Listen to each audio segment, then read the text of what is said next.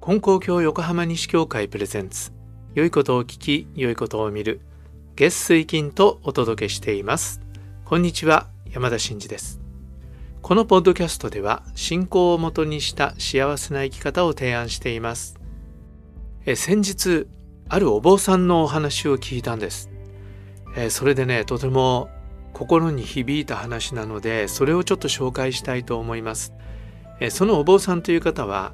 え鎌倉に円覚寺というお寺があるんですけど円は円満の円覚は悟るっていう字ですね。え覚悟の覚。でお寺円覚寺というお寺があります。えとても有名なお寺大きなお寺なんですけどもそこの館長をなさっている僧侶の方のお話でした。それでその円覚寺が開かれた時の話なんですね。で円覚寺っていうのはいつできたかっていうと公安5年1282年にできました。で誰が作ったかって言いますと当時鎌倉幕府執権の北条時宗が作ったお寺です、まあ、作ったっていうのは何て言うんだろう。まあお金を出して命じて作らせたそしてそこにお坊さんを呼んでお寺を開かせたということですよね。北条時宗が作ったお寺だというふうになっています、えー、皆さん何か感じることありませんか？北条時宗公安という時代。ねそうなんです。これ現行の2回目の公安の駅の翌年に作られたお寺なんです。でどうしてこのお寺が作られたかというと北条時宗が現行で多くの人が亡くなったのでその供養をするためにお寺を作ったと。で時宗はあの仙台のお地蔵様を作ってお祭りしたっていうんですね。ですから本当に日本の被害も大きくて、えー、それで多くの人が亡くなったとそれに、まあ、みんなね、えー、胸を痛めて、えー、辛い思いをしてっていうことがあったんでしょう、えー、時宗はその供養をしたいと思ったということなんです、それで無学祖元という高僧に頼んでその戦没者の供養をねしたという。で円覚寺というのはそのために作ったお寺なわけなんですがその時に戦没者供養を頼まれた無学祖元禅師が何と言ったか。その時に敵も一緒に供養すると言われたというんですね。それで今の円覚寺の館長さんがねおっしゃるわけですよ。この敵も一緒に供養するということが誠に仏教的な考え方に基づくものだというわけです。大体戦没者の供養っていう時には自分の国の犠牲者味方の犠牲者を供養するということが多くて敵の供養をするっていう考え方は珍しいと。しかしこれはまさに仏教的なことなんだとおっしゃるんですね。それは縁ねご縁があるって言いますよね。あの縁によってたまたま敵になりたまたま味方になったというたまたまそうなっているのであって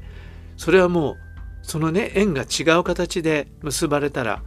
ね、どちらが敵でどちらが味方か入れ替わっているかもしれないそういう人間同士なんだというそのたまたま敵になったものというふうに考えて、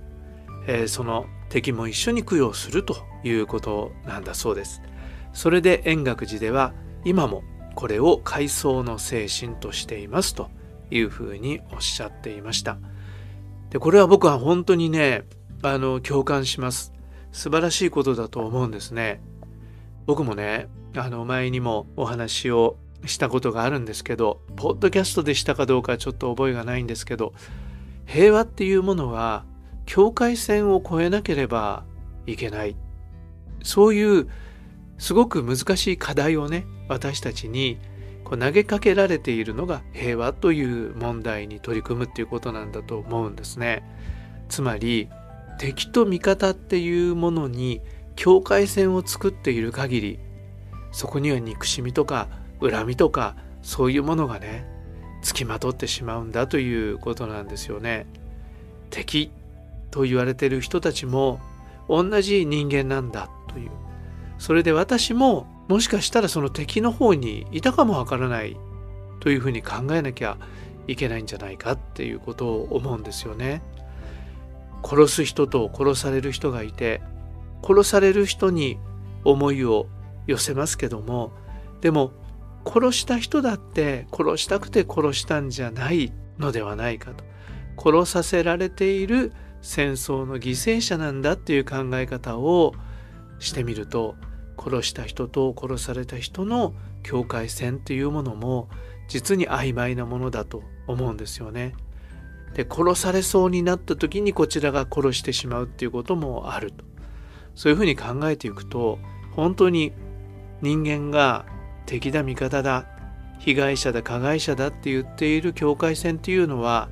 実に曖昧なもの脆いものなんじゃないかとそういうふうに考えてそれを乗り越えていかないと平和をね願うっていうことはできないんじゃないかなっていうことを僕はね思っています。それで、えー、シンガポールでこの間一人慰霊祭をねさせてもらってその時にね祭祀を作って、えー、持って行ったんですけどその中にはねもう本当にそれはもう書ききれないし表現もしきれないことなんだけども、えー、こういう一節をね書きました「自国他国の隔てなく軍民間の区別なく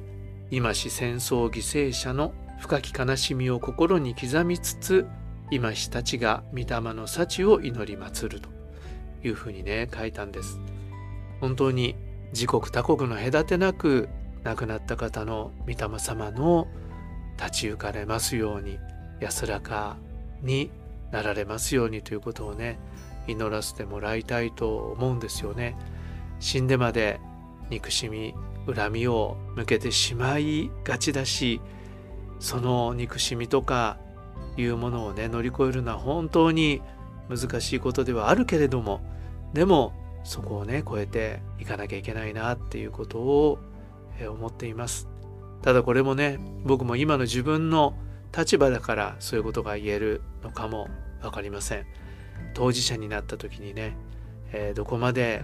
そういう思いになれるかっていうのは誠に危ういところなんですけどもでもえー、この仏教の精神というふうにねあのお坊様はおっしゃってたけれどもこれは僕ら別の信仰を持つ人たちにとっても信仰の精神としてね、えー、共有できるものじゃないかなというふうに思っています。えー、ちなみに、えー、この一人慰霊祭の様子 YouTube に上げてあります。YouTube で、えー、金光教横浜西教会で検索していただいたら出てくるんじゃないかと思うんですけども、えー、その中に、えー、シンガポールの慰霊祭ということで、え、動画を上げてあります、えもしねよかったら一緒にお祈りしてくださったらと思います、え一応まあ7分間ぐらいのお祈りなんですけどそれはノーカットでね入れてでまあ僕の声で祈りの言葉が入っています、え一緒にお祈りしてくださったら嬉しいです。他にも何か所かでしたのでそれはおいおいまた YouTube にね上げていきたいと思いますけれども平和の祈りというものをねより強く持たせていただきたいと思っています。ということで今回もお聴きくださりありがとうございました。それでは今日も神様と一緒に素晴らしい一日に次回の配信もお聴きください。